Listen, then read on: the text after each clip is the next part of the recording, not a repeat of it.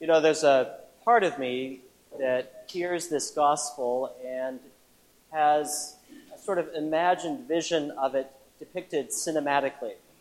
You know, with a John Williams soundtrack playing in the background, and uh, Steven Spielberg probably directing, maybe J.J. Abrams, you know, in 3D.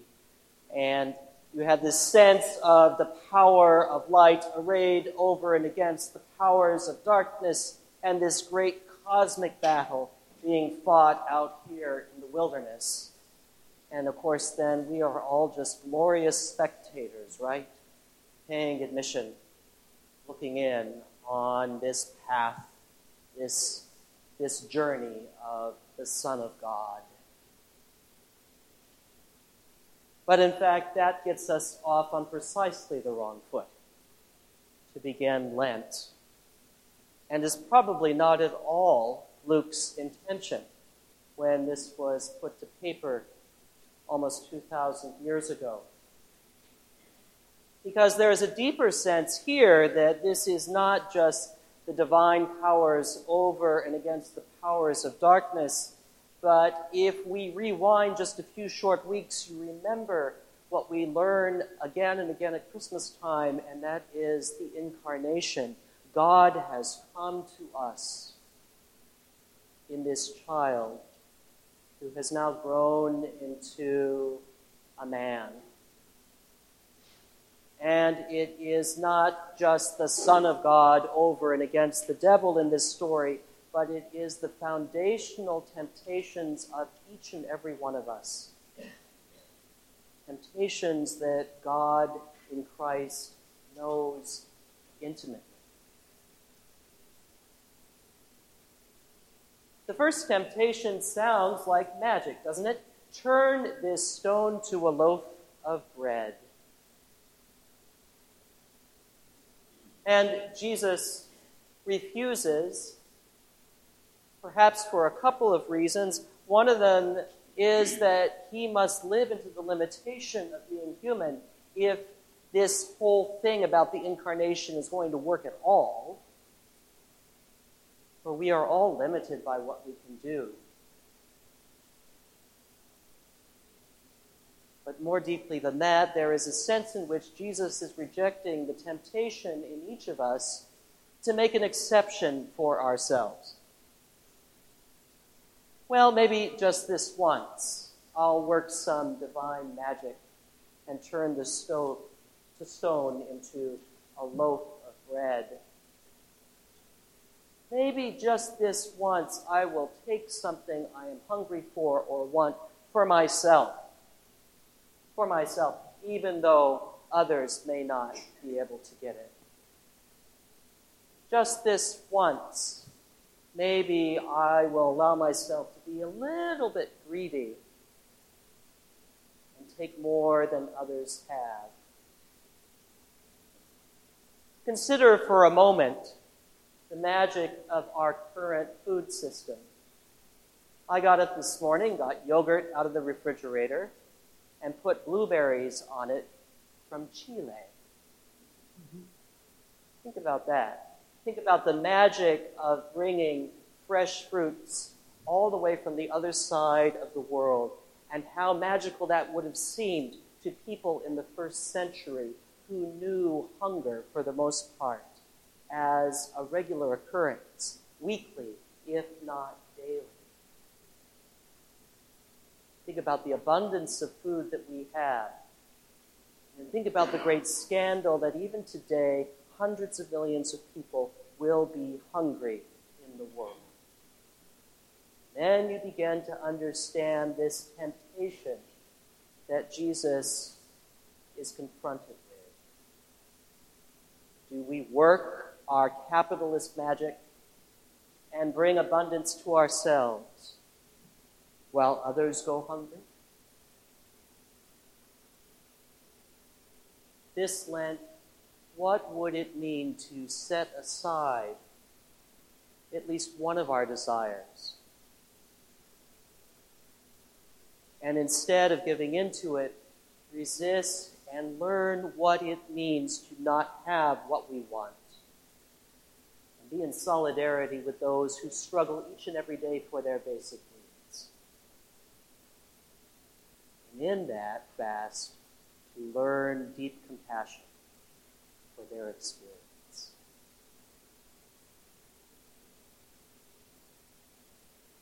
The second temptation for Jesus is the same one we all experience when it comes to matters of power. We all believe, fundamentally, particularly here, that we are entitled to have some control over our own space, control over our own relationships, control over the world around us. But we also know what that can lead to it is an insatiable desire, this desire for control and power. We always want more, for being honest with ourselves. And that, of course, is the narrative that has dominated the planet since long before Jesus was in the wilderness in this story, since even before recorded history began. The quest for power is a fundamental human temptation and it distorts the human family and brings about great suffering, no matter where it happens or where you look. Jesus would have been tempted to be a king, a king that would have been recognized by his kinsfolk, a king that would have an army perhaps behind him would have a political agenda to fulfill, and once it was fulfilled or the king was defeated, he would go back to the earth as all kings have and would become a footnote in history. Quest for power is ubiquitous. It is part of the human condition. And it is one that we give into all the time unless we are willing to step back from that as a Lenten discipline and recognize our true selves with humility. That we are vulnerable. We are vulnerable to one another in relationship. We are vulnerable to the environment around us. We are vulnerable to the forces of nature over which we still have very little control. And in that humanity, humility rather, to become our true human selves. Rely on the grace of God and worship the true God rather than the God of power the world so often turns to.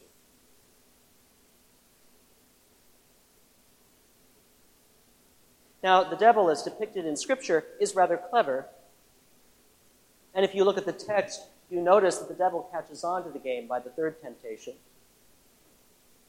Jesus has been quoting scripture to him, so the devil turns the tables and decides to quote scripture right back.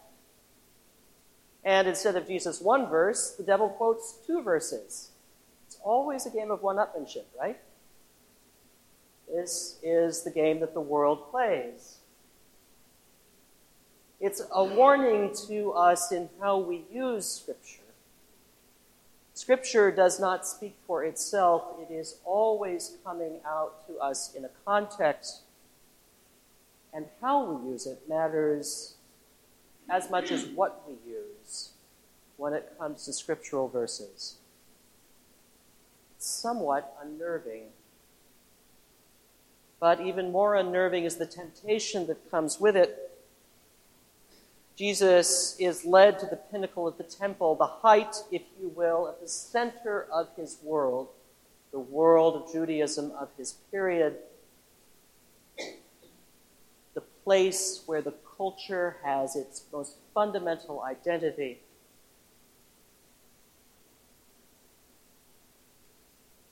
And Jesus is invited to throw himself off to prove, to prove that he is loved by God. And in this temptation, the devil touches that part in all of us that wants to be esteemed and loved by others. for we all want that.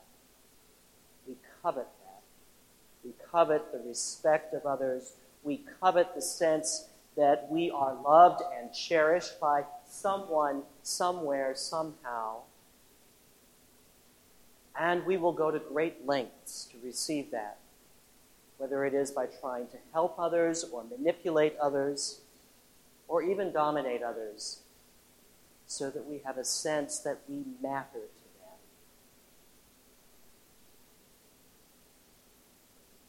Jesus rejects that propensity in us towards narcissism.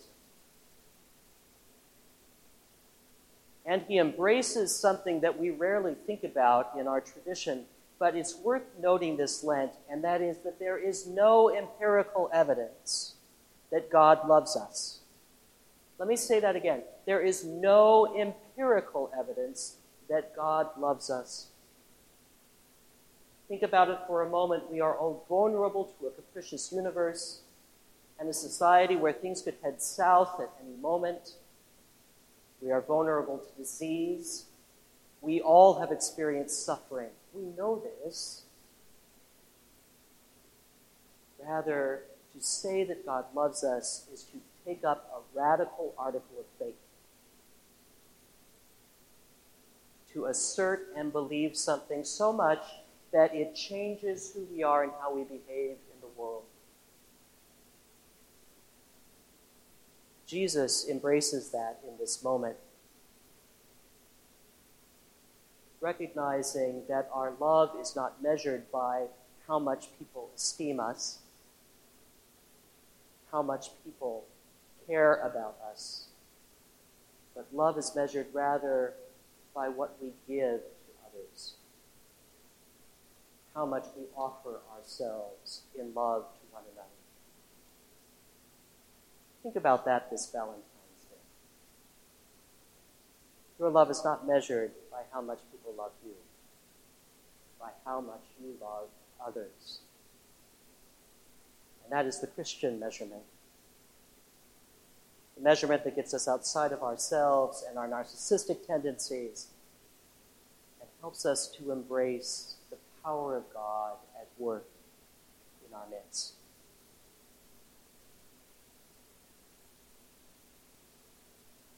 What disciplines will you take up this Lent to address these fundamental temptations with which all of us are confronted? Will you be willing to embrace hunger long enough to learn solidarity with those in need? Will you eschew power for the sake of being real? Will you learn to love without expecting love's return?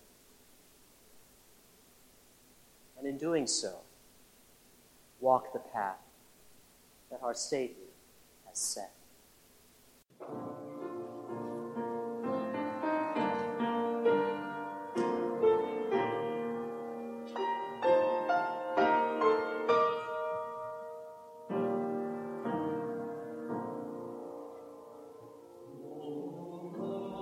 This has been a sermon podcast from the Episcopal Church of Our Savior, Mill Valley, California.